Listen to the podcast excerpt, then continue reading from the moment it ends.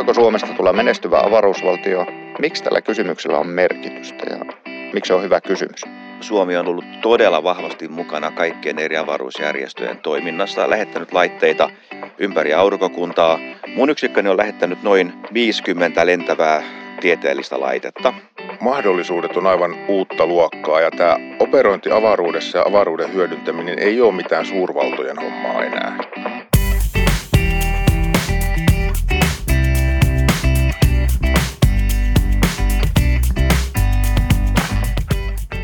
Hyvät päätökset perustuvat tutkittuun tietoon. Hyvä kysymys on podcast, joka auttaa tekemään parempia päätöksiä.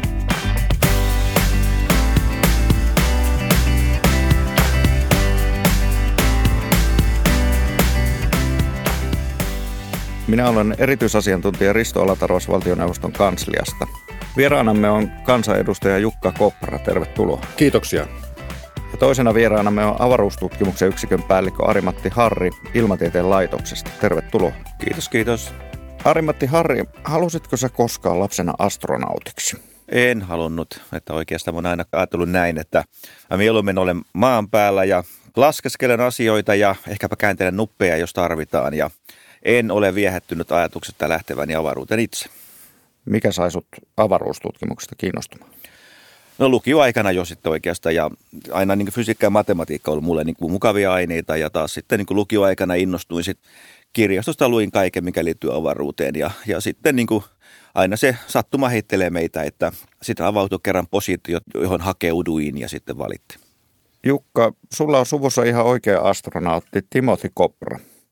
Oletko sä innostunut avaruudesta tämän yhteyden kautta vai ihan jotakin muuta kautta? No ihan muuta kautta, että tietysti pikkupoikana avaruus kiehto samalla tavalla kuin kaikkia pikkupoikia. Se kiinnosti ja, ja sitten tietysti tähtiä tullut katseltua ja näin, mutta en ole alalle suuntautunut, mutta on kuitenkin teknisellä alalla sitten ohjelmistotekniikkaa, tietoliikennetekniikkaa, yrittäjäurani tehnyt yli 20 vuotta tämän kansanedustajatyön ohella ja – ja tuota, sitä kautta tietysti avaruus on yllättävän lähellä sitten ja tullut sitten nämä tekniset mahdollisuudet hyvinkin tutuiksi. No miten uskotteko, että Suomi lähettää joskus avaruuteen astronautteja? Onko se tarpeen? Se tota, on ehkä se kysymys, että olisihan se jännittävää ja kiinnostavaa ja ilmoittaudun heti vapaaehtoiseksi, jos näin tälle linjalle mennään, mutta jos ajatellaan niitä niin kuin kehityskulkuja ja mahdollisuuksia, mitä tänä päivänä on – niin se astronautin lähettäminen ei ole ollenkaan se juttu, vaan nyt nämä tekniikan, signaaliseurannan, kuvauksen, tietoliikenteen, ynnä muu, ynnä muu, ynnä muu mahdollisuudet. Mm, tämä mäkin ajattelen, että tämä nyt avaruuden tutkiminen on sydäntäni lähellä ja siihen ei tarvita ihmistä mitenkään. Että oikeastaan avaruuden tutkimuksen kannaltahan ihminen on hidasta ja haitta – viemme mukanamme bakteereita ja kaikki maailman pöpöjä ja myös toisaalta sitten niin kuin ihmisen vieminen jonnekin on älyttömän kallista. Tässä hyvä esimerkki on se, että niin jos vaikka Marsiin lähdetään retkikunta, muutama pari astronauttia, niin se hintalappu on jostakin 500 ja tuhannen miljardin dollarin välissä suurin piirtein. Ja tuota, sillä hinnalla niin tehtäisiin valtavat asiat tutkimuksessa jo. Että silloin sinne täytyy olla toisen tyyppiset houkuttimet takana, että suurvaltojen kilpailua ja tällaista. Mutta mielestäni Suomen ei kannata kauheasti omia vähäisiä panoksia laittaa siihen. Ja näinhän on tehtykin, että Suomessa on tehty päätös, että Suomi ei ole laittanut mm. laisinkaan tähän mennessä. Tässä jaksossa me nimittäin kysymme, millaisia mahdollisuuksia Suomella on pärjätä uudessa avaruustoiminnassa. Voiko Suomesta tulla menestyvä avaruusvaltio, ellei jopa oikea avaruuden pieni suurvalta? Miksi tällä kysymyksellä on merkitystä ja miksi se on hyvä kysymys? Minun mielestä Suomi on jo avaruusvaltio. Eli tuota, me ollaan ollut ESAN jäsen vuodessa 1987. Ää, ensimmäiset niin kuin avaruuden tutkimuslaitteet rakennettiin jo 80 ennen sitä. Ja sen jälkeen Suomi on ollut todella vahvasti mukana kaikkien eri avaruusjärjestöjen toiminnassa, lähettänyt laitteita ympäri aurinkokuntaa. Mun yksikköni on lähettänyt noin 50 lentävää tieteellistä laitetta. Ensimmäisenä kautta aikojen olla oltu Saturnuksen kuusa Titaanissa – Suomalainen laite ensimmäinen kosketti komeita Suahman Pahmanin pintaa aikoinaan. Ja sitten suomalaisia yrityksiä, jotka tekee uusia satelliitteja tällä hetkellä, niitä on niin kuin useampia. Me ollaan jo saatu aika hirveän paljon ja tuota niin, erittäin pienillä panoksilla. Tuota, sanoisinko näin, että että Suomessa on niin kuin erinomaisilla yksilösuorituksilla saatu aikaan asioita, jotka on sitten lähteneet leviämään. Meillä on oikeastaan selvä polku, että siihen edeten nostaen omia perusrahoituksiamme jonnekin muiden pohjoismaiden tasolle, niin meidän toiminta on hyvällä suunnalla. Joo, ja jos tähän jatkaisin, asia on juuri näin. Ja nyt kun tekniikka on kehittynyt, laitteet pienentyneet dramaattisesti, mikä ennen vaati pakettiauton verran tilaa avaruudessa, mahtuu nyt maitopurkkiin tällä periaatteella, niin mahdollisuudet on aivan uutta luokkaa. Ja tämä operointi avaruudessa ja avaruuden hyödyntäminen ei ole mitään suurvaltojen hommaa enää. Periaatteessa kuka tahansa voi, toki vaatii taitoa ja pääomaa, mutta kuka tahansa voi yrittää lähteä bisnekseen mukaan ja kehittämään sellaisia hyödyllisiä ratkaisuja, joista Suomen lisäksi hyötyy koko ihmiskunta.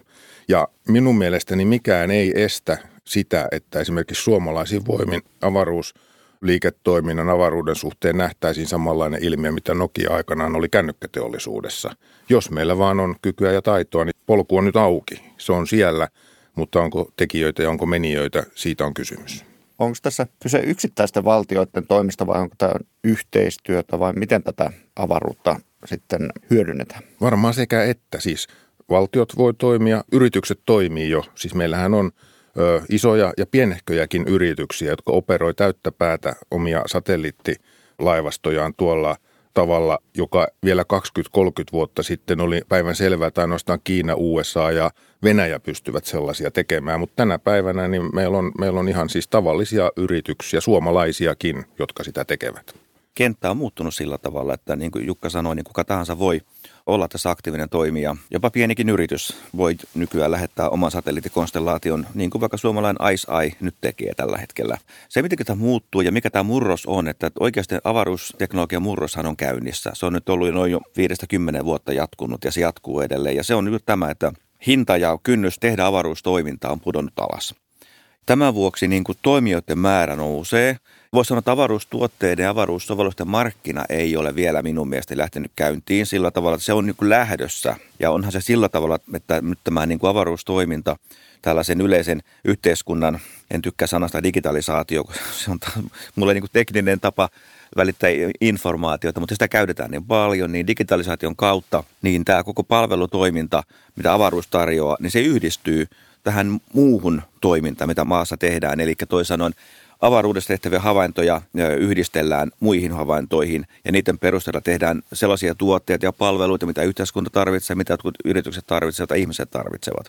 Ja tuota, tällä tavalla se peli on muuttunut ja muuttuu paljon ja tässä on suuri markkina mahdollista saada puhutaan aina, että eihän Suomi pienenä maana voitaisiin toimia hyvänen aika. Meidän riittää se, että on muutama niin kuin pätevä ihminen, joilla on riittävä pohjatausta, jonkinlainen perusta – suomalainen koulusjärjestelmä on ihan hyvä. Näkisin mielelläni, että siihen tulisi teknistieteelliselle osalle lisää paukkuja, näkisin toki. Ja sitten tuota niin, tutkimus- ja kehitystoimintaan sen verran lisärahoitusta, että oltaisiin muiden pohjoismaiden kanssa samalla viivalla. Ja se riittää. Ne ei ole suuria määriä per vuosi. Voisi oikeastaan luonnehtia siten, että – merkittävä osa näistä uusista hienoista asioista tapahtuu yritysvetoisesti. Mutta valtiolla voi olla ja pitää olla rooli tässä ja se tulisi olla se, että meillä kuitenkin olisi semmoinen kattotason koordinointi tässä. Meidän pitäisi uudistaa Suomen avaruusstrategiaa. Meillähän on se, mutta se pitää päivittää. Mun mielestä valtion budjetissa pitäisi allokoida rahaa avaruustoiminnan kehittämiseen ja niin kuin tämän infrastruktuurin ja viitekehyksen luomiseen ja vaikka nyt yritystuet eivät erityisen muodikkaita tänä päivänä olekaan, niin sanon silti, että kyllä meidän pitäisi kehittää keinoja, että valtio sitten mahdollisuuksien mukaan tukisi näitä yrityksiä, jotka operoivat tässä kentässä. Ja Ari-Matti Harri, sä oot mukana hankkeessa, jossa selvitetään, miten uusi avaruustoiminta voisi palvella Suomea. Mihin kysymyksiin te olette etsineet vastauksia? Tuota, me määritellään se nyt niin, että ensinnäkin tämä on niin kynnys tehdä avaruustoimintaa putoaa, eli lähetellä satelliitteja ja konstellaatioita ja niin päin pois. Mutta toinen osa sitä on tämä tällainen niin kuin havaintoaineiston hyödyntäminen, eli sovellukset ja palvelut, jotka perustuvat avaruuspohjaiseen dataan yhdistelemällä siihen sitten muita havaintoja ja muuta tietoa. Ja siinä mielessä tähän uuteen avaruuteen meidän kohdassa liittyy myöskin kaikki tämä vanhan avaruuden Eli suurten infrastruktuurijärjestelmien tuottamat havainnot, on ne sitten EUMATSATin ympäristösatelliitteja, sääsatelliitteja, navigaatiosatelliitteja, eli siis GPS ja Galileo, niin niiden päälle sen datan havaintoinnista hyödyntäen ne palvelut kuuluu tähän meidän tutkimukseen. Mutta sitä tutkimuksen kärki on se, että mitä tämä vaikuttaa Suomen turvallisuuteen ja liiketoimintaan. Se on se kärki tässä. Ja, ja sen verran niin kuin nyt jo tässä totean, että meillä on selkeä, se mitä Jukka käsken totesi, että tällaisella kansallisella rahoituksella on selkeä rooli tässä. Sillä on suuri vipuvaikutus.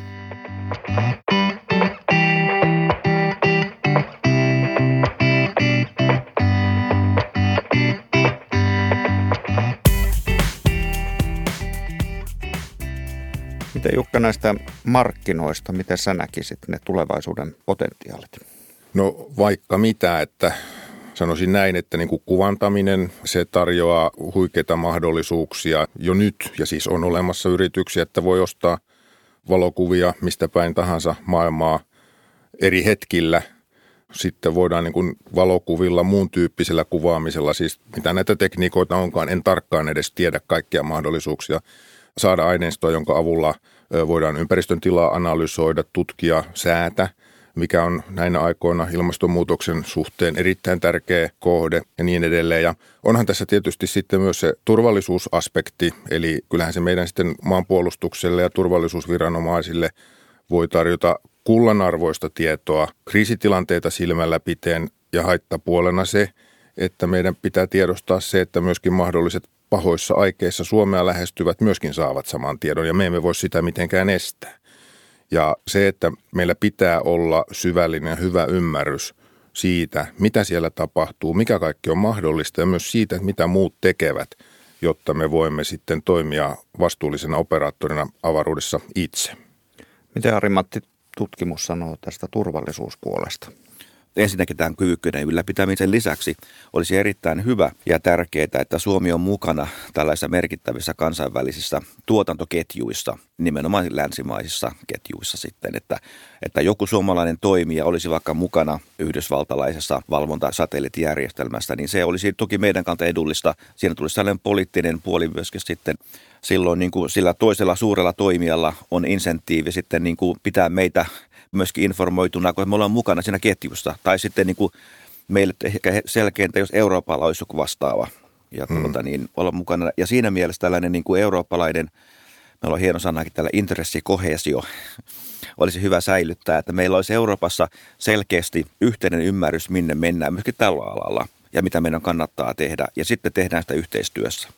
Joo, tämä on tärkeä pointti, että tämä jos mikä olisi sellainen osa-alue, jossa EU voisi yhteistoiminnalla saavuttaa nopeammin ja merkittäviä tuloksia kuin maat yksin toimien.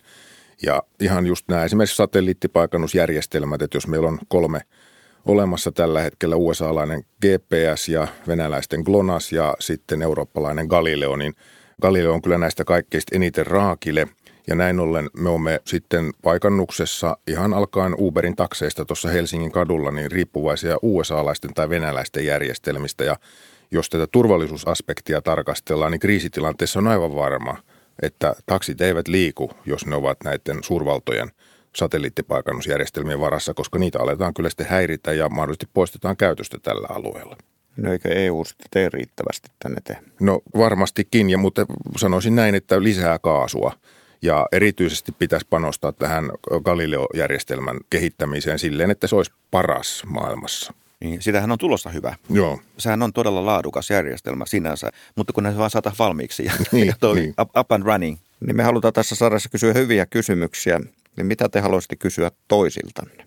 Millä tavalla Suomi voisi olla aktiivinen siinä, että, tämä on kolmikannan kysymys, että niin Eurooppa ensinnäkin houkuttelisi riskirahaa – ettei käy niin, että riskiraha jää Jenkkeihin ja menee sinne mm. ja Kiinaan ja Eurooppa jää lehdellä soittelemaan. Ihan Eurooppa, ei pelkästään Suomi. Ja sitten se, että kuinka voitaisiin varmistaa, että Euroopassa tehty tämä sen nimellä avaruusasetus, mutta EU teki tällaisen asetuksen, jossa idea oli se, että EU tekee tällaisia niin sanottuja innovatiivisia hankintoja. Tarkoittaisi sitä, että suuria avaruusasettien hankintoja sillä periaatteella, että tarjouspyynnössä on, niin sitten ei ole kauhean tarkasti määritelty, että kuinka se tehdään. Annetaan yksityisille yritykselle vapaat kädet ideoida ja tarjota se tietty palvelu koska nämä olisivat tällaisia suuria ankkuriasiakkuuksia, jotka parantaisi eurooppalaista ja myöskin suomalaista liiketoimintaa ja osaamista. Huhhuh, no niin, tuota, kuinka houkutella lisää riskirahaa Eurooppaan? No se varmaan ei ratkea niin kuin pelkästään tässä avaruusgenressä, vaan meillähän pitää olla EUn muillekin elämän osa-alueilla toimiva ja uskottava toimintaympäristö niin kuin onkin ja kehittää sitä edelleen ja painottaa EUn kehittämisessä tätä markkinatalouspuolta, niin kuin näitä positiivisia puolia siinä, että, jotta sitä pääomaa saataisiin houkuteltua alueelle ja näihin hankkeisiin, mitä täällä on. Että se on varmasti se, ja sehän on kyllä tehtävissä, että EUsta on mahdollisuus tehdä. Me ei ihan vielä olla, kun ei olla täysin niin kuin sisämarkkinat, ei kuitenkaan vielä toimi, että on vähän erityyppisiä talouksia. Meillä on näitä tunnettuja vakavia haasteita eurojärjestelmässä, mutta että jos me saisimme nämä kuntoon ja tämän toimimaan niin kuin yhtenäisenä taloutena, niin silloin kyllä kaikki portit olisivat meille auki, myös taivaaseen, jos näin saa sanoa. Mutta tuota, mikä tämä toinen osuus nyt olikaan sitten tämä...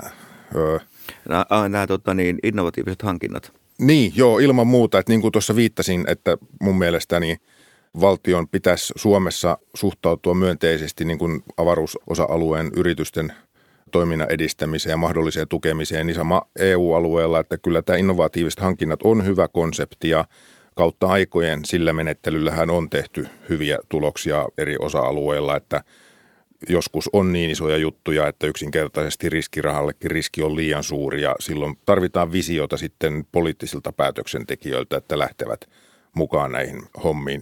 Muistan, kun rupesin, ei edellisellä, mutta toissa kaudella, siis meni jo 2011 liikenne- ja viestintävaliokuntaa ja sit sitä kautta aloin perehtyä näihin avaruusasioihin himpun verran. Sitten kun rupesin kollegoille juttelemaan, että mikä kaikki olisi mahdollista, niin lähinnä vähän niin kuin hekoteltiin, että he, he, he että Jukka on katsonut elokuvia ja se tämmöistä. Mutta nyt ollaan tultu paljon eteenpäin, mutta silti vielä tota, muistan siis aivan elävästi tämän, tämän tilanteen, kun silloinen elinkeinoministeri Lintilä viime kaudella esitteli avaruusstrategiaa eduskunnassa ja porukka rupesi nauramaan. Ja se, se oli mun mielestä ihan, joo, se oli mun mielestä ihan käsittämätön juttu, että, että siellä niin asenne sitten oli se, että no niin, Suomi mukaan avaruusvaltio, että heko heko ja mennään asiaan. Mutta siitä ollaan tultu onneksi eteenpäin, mutta me tarvitaan täällä Suomessa edelleen niin kuin keskustelua näistä mahdollisuuksista. Ja tämä pitäisi tuoda niin kuin kansan lähelle, jotta ihmiset niin kuin havaitsee, että tässä ei ole kysymys enää mistään skifistä eikä niin kuin rakettitieteestä, vaikka onkin rakettitieteestä kysymys, että se kaikki on oikeasti meidän suomalaisten ulottuvilla, eikä vaadi mitään suunnattomia ponnistuksia. No miten Arimetti sun mielestä strategiaa pitäisi päivittää? Niin, minun mielestäni se nykyinen avaruusstrategia on niin ok, ja se, vaikka se onkin hyvin liiketoimintavetoinen, mutta me ollaan kyllä tutkimusmaailmassa siinä mielessä tyytyväisiä ja ollaan sitä mieltä, että yhteistyö kaupallisten organisaatioiden kanssa on äärettömän eh, hedelmällistä ja hyvää. Ja niin silloin, jos niin kuin suomalaiset firmat menestyy, niin myöskin koko yhteiskunta menestyy ja myöskin tutkimus menestyy. Ja tämä on meidän näkökunta. Mitä Jukka haluaisit kysyä Arimatilta? Kun olet ilmatieteen laitoksella ja huippuasiantuntija, niin minkä tyyppisiä konkreettisia mahdollisuuksia nyt niin kuin esimerkiksi ilmaston ja sään havainnointiin niin kuin tässä ympäristönsuojelumielessä. Mitä pitäisi tehdä, jotta me saisimme esimerkiksi enemmän avaruudesta irti ja voisimme sitten täällä tehdä viisaampia päätöksiä ja, ja ratkoa tätä yhteistä ongelmaa paremmin? EUMETSATilla on, joka on tämä eurooppalainen sääsatelliittiorganisaatio ja ympäristösatelliittiorganisaatio, jossa Suomi on mukana, niin niillä on hyvät isot voisi sanoa, niin kuin infrastruktuurityyppiset satelliittijärjestelmät, jotka tuottaa niin kuin säätietoa ja ympäristötietoa. Mutta arktisella alueella on aukko. Meillä on aukko, niin kuin voisi sanoa, että jostakin niin kuin Helsingistä ylöspäin pohjoiseen. Sillä tavalla, että sekä säätieto plus ympäristötieto on paljon harvempaa kuin alhaisemmilla latituudeilla. Arktinen alue on suuressa roolissa sekä ilmastonmuutoksen tavallaan hallinnassa ja, ja ymmärtämisessä, mutta toisaalta myös siinä mielessä, että – väistämättä se, mitä tulee tapahtumaan, on se, että, että, että niin arktinen alue tulee lämpenemään, tekisimme mitä tahansa tällä hetkellä. Että kysymys on vain siitä, että kuinka paljon se lämpenee. Niin, tota, niin silloin se johtaa siihen, että arktisen alueen merkitys kasvaa. Ja siinä mielessä meille kansallisesti on, olisi merkityksellistä, että arktisella alueella nämä palvelut olisivat paremmat sekä niin kuin sään, ympäristömonitoroinnin kannalta ja myöskin paikannustiedon kannalta. Galileokin on aukkoja siellä vielä.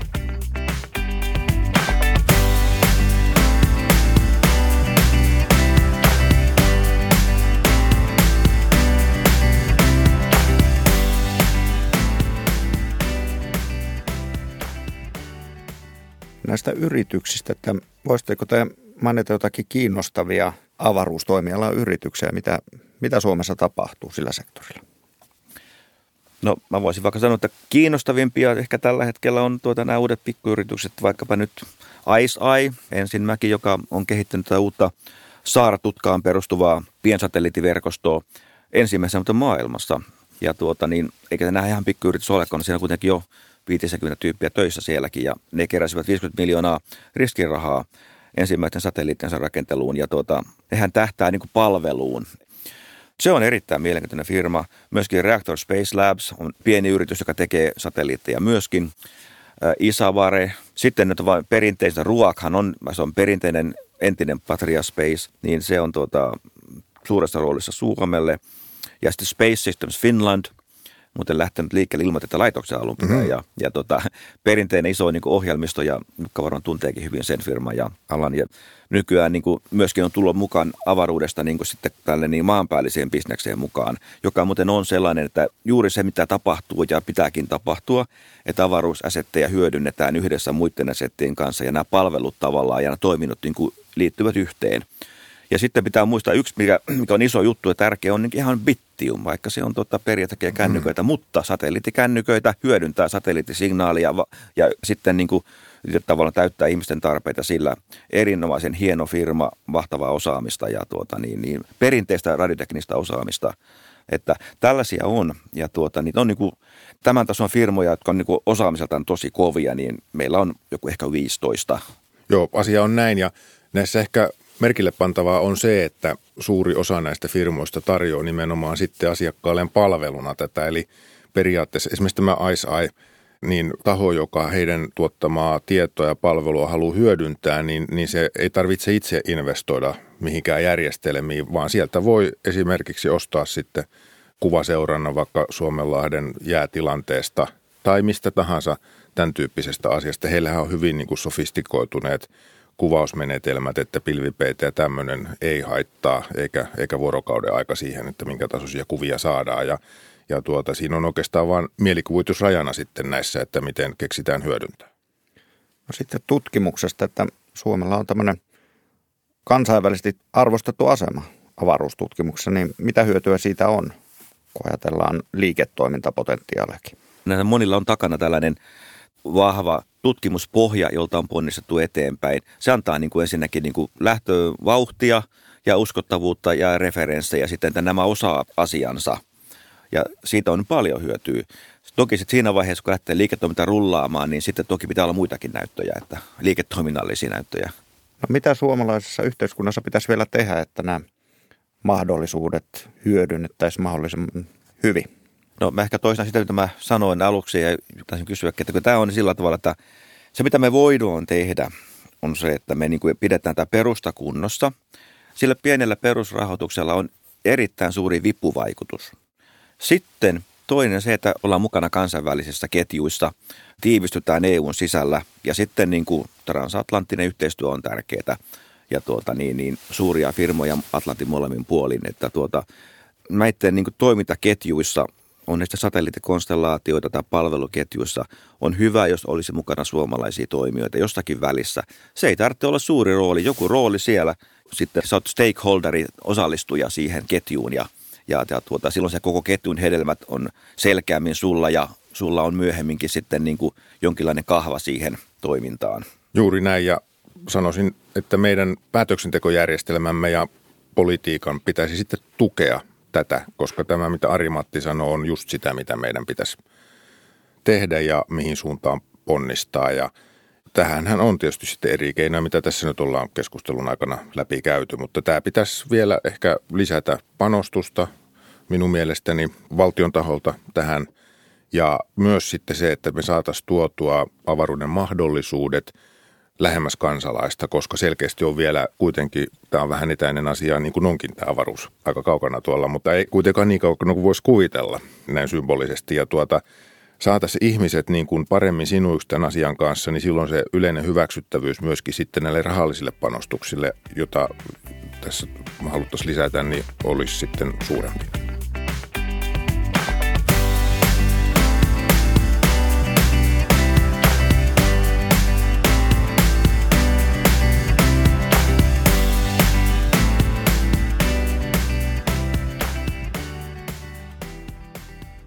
Kansalaisilla tietenkin, kun se on vähän etäinen tuo avaruus, niin voi tietenkin tulla jotakin huoliakin mieleen, mitä tästä voisi sanoa.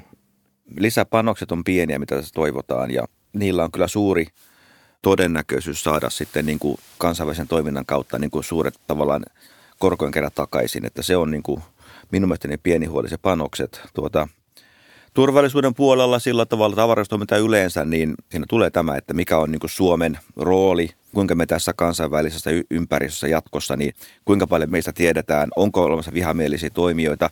Tämä on sellaista, missä niin on parempi olla aktiivinen toimija itse kuin laittaa säkkiä omaan päähän, että minun mielestäni, että on parempi tietää ja nähdä ja olla mukana. Joo, tässä turvallisuusmielessä varmaan se, voisiko sanoa, avaruuden toimintaympäristön ja tilannekuvan ylläpito, se, että me tiedämme, mitä tuossa ylhäällä tapahtuu ja mitä muilla siellä toimivilla siellä on ja mitä kaikkea he meistä niin kuin sitä kautta selvittävät. Edes varmaan kaikkea on mahdoton selvittää niin kuin meille, mutta tuota, tietäisimme mahdollisimman suuren osan siitä, niin näin voisimme sitten myöskin suhtautua asiaan oikealla tavalla ja mahdollisesti sitten valmistautua tai estää, pyrkiä estämään, jos sieltä pyritään hankkimaan tietoa. Toinen sitten tietysti on, että onhan tämä avaruusromun määrä aika iso ja siitä taisi olla nyt vastikään lehdistössäkin juttua ja se tuota, ei nyt varmaan suoranainen sellainen huoli ole, mutta tuota, se tietysti sitten, jos sitä rojua siellä hurjasti on ja me sitten investoimme vähiä rahojamme näihin laitteisiin, joita sinne lähetetään ja sitten ne törmäävätkin siellä avaruusromuun ja hajoavat, niin eihän sitä oikein mikään vakuutus varmaan korvaa. Tuo on hyvä, otit esille tuon tuota, avaruuden tilannekuva, kun se liittyy niin kuin sekä niin kuin tähän turvallisuusaspektiin, mutta myöskin tähän tällaiseen sit mahdolliseen niin kuin törmäyksiin siellä ja se on ihan validi uhka ja toki se niin kuin, uhka niin kuin lisääntyy koko ajan. Ei se vielä ole päällä, voisi sanoa näin, kun se tilaa vielä on. Toiminhan on ryhdytty ja niitä pyritään vähentämään. Mutta tämä avaruuden tilannekuva liittyy siinä mielessä Suomeen hyvin, että meillä on niin siinäkin niin erittäin hyvät assetit, eli avaruuden tilanne, kun tarkoittaa avaruussää, plus sitten niin kuin SST, eli Space Surveillance and Tracking, eli tavallaan niin kuin seurataan lähiavaruudessa liikkuvia kappaleita, on ne sitten romukappaleita, satelliitteja tai jotakin muuta. Ja niin, niin toihan on sellaista, jota niin kuin kannattaa sitten tehdä Euroopan tasolla yhteistyössä ja laajemminkin. Ja siitä hänet juuri vähän aikaa sitten Suomikin allekirjoitti Yhdysvaltain kanssa tämän niin kuin Space Surveillance and Tracking yhteistyöpaperin, joka juuri mahdollistaa sen, että Suomi voi liittyä näiden Euroopan laajuisiin tuota, yhteistyökuvioihin tuolla alalla – niin se on iso juttu, mutta sitten tämä, että esimerkiksi avaruussäässä Suomihan on niin kuin ihan niin kuin maailman huippuja ja, ja meillähän on tällä hetkellä niin kuin toiminnassa muun muassa tämä ilmailun Pegasus avaruussääkeskus, joka toimittaa avaruussää tietoa ilmailuliikenteelle, kaikille ilmailuliikenteelle ja, ja se on niin kuin tosi hieno juttu. Se on ainut eurooppalainen avaruusalan organisaatio, joka on globaali. Se on muuten tällä hetkellä näin. Hmm. Että se, on niin kuin aika, se on suurempi juttu kuin moni sen tajuaakaan. Mutta se liittyy nyt tähän tota, avaruuden tilannekuvaan ja meidän pohjoiseen sijaintiin, joka on meille eduksi tässä. Eli tavallaan viittaa nyt Lappiin ja Sodankylään, jossa on satelliittien vastaanottokeskus Suomessa. Niin siinä on se etu, että kaikki polarisatelliitit, jotka kiertää napojen kautta, ne kaikki näkyy Sodankylässä. Ja sen takia Sodankylällä on suuri rooli satelliittien niin kuin valvonnassa, datan vastaanotossa ja komentamisessa. Se on aika ideaali ympäristö tälle vaikka satelliittioperaattoritoiminnalle. Ja tuota, tämä kaikki liittyy myös tähän tilannekuvaan. Ja tuota, niin, niin, se on yksi sellainen asia, mikä, mikä on jo, se on tapetilla ja siitä niin kuin on kehittymässä parempi ja parempi muun muassa maanmittauslaitoksen ja Oulun yliopiston ja ilmatieteen yhteistyössä. Ja siinä on mukana myöskin puolustusministeriö ja toimijoita. Niin tuota, se on merkittävä asia, johon niin kuin meillä Suomessa kannattaa kiinnittää huomiota ja olla siinä mukana ja liittää se eurooppalaisen yhteistyöhön sitten. Jukka mainitsit, että pitäisi keskustella enemmän asiasta, niin voisitko vähän konkretisoida, että mistä meidän pitäisi käydä nyt sitten keskustelua laajemmin? Tota, no ehkä, no joo, keskustelu, tai sanotaan näin, että voisiko valtio panostaa enemmän siihen, että informoitaisiin näistä meidän hyvistä ja menestyvistä hankkeista, joita meillä on lukuisia, niin kuin olemme juuri tässä kuulleet, niin vielä paremmin, jotta kaikki kansalaiset olisivat, tai mahdollisimman suuri osa kansalaista olisi kartalla siitä, että Suomikin on jo tänä päivänä menestyvä ja aktiivinen toimija avaruudessa ja voisi olla sitä vielä enemmän yhteisesti, kun asiaan panostetaan. Se ehkä olisi se, ja tuota, varmasti tämä on sellainen asia, joka näiden menestysten myötä paranee ajan kuluessa, eli kansalaisten tietoisuus lisääntyy, mutta tuota, ainakin poliitikkona, vaan siksi otin tämän esiin, kun huomaan, kun tuolla Turuilla ja Toreilla liikun, niin huomaan, että kun näistä asioista puhutaan, niin se ei ole ihmisille tuttu. Mikä olisi yksi asia, yksi pointti, joka tästä keskustelusta jäi teille mieleen? Meillä on selkeästi yhteisymmärrys tästä, että niin tämä avaruustoiminta ensinnäkin se on murroksessa ja siinä on erittäin suuri potentiaali kaikilla yhteiskunnan aloilla, on se tutkimusta tai sitten puhdasta liiketoimintaa ja turvallisuutta. Eli se on mahdollisuuksia ja ne kannattaa käyttää hyväksi ja tarttua niihin. Huono asia, mitä voisi tapahtua, on se, jos emme tekisi mitään. Ja meidän kannattaa nyt tarttua näihin mahdollisuuksiin, ymmärtää se, että kansalliset panokset on hyvin pieniä, mitä tarvitaan lisää, ja niillä on suuri vipuvaikutus. Ja oikeastaan lisäisin tähän sen, että meillähän on tapana monesti aina sanoa, että jokin asia on mahdollisuus. No onhan se avaruuskin mahdollisuus, mutta ennen kaikkea se on elävää elämää meille jo nyt, ja siis Suomi on avaruusvalta jo nyt. Ja sehän olisi hyvä jokaisen tiedostaa ja se mielestäni tulee tästä keskustelusta, jota käytiin hyvin esiin. Eli me olemme tanakasti ja tukevasti mukana erityyppisissä avaruushankkeissa ja meillä on huippuosaajia ja ammattilaisia, kuten Arimatti ja hänen porukkansa ja muut. Ja mikä meitä estäisi olemasta kokoamme huomattavasti suurempi avaruusvalta kuin se, että jos emme vaan sitten tee mitään. Eli ei muuta kuin heittäydytään vaan täysillä mukaan ja katsotaan – millaisia menestyksiä maamme vielä sitten avaruuden rintamilla saavuttaa. Kiitos tästä keskustelusta Ari-Matti Harri ja Jukka Kopra. Kiitos. Kiitos.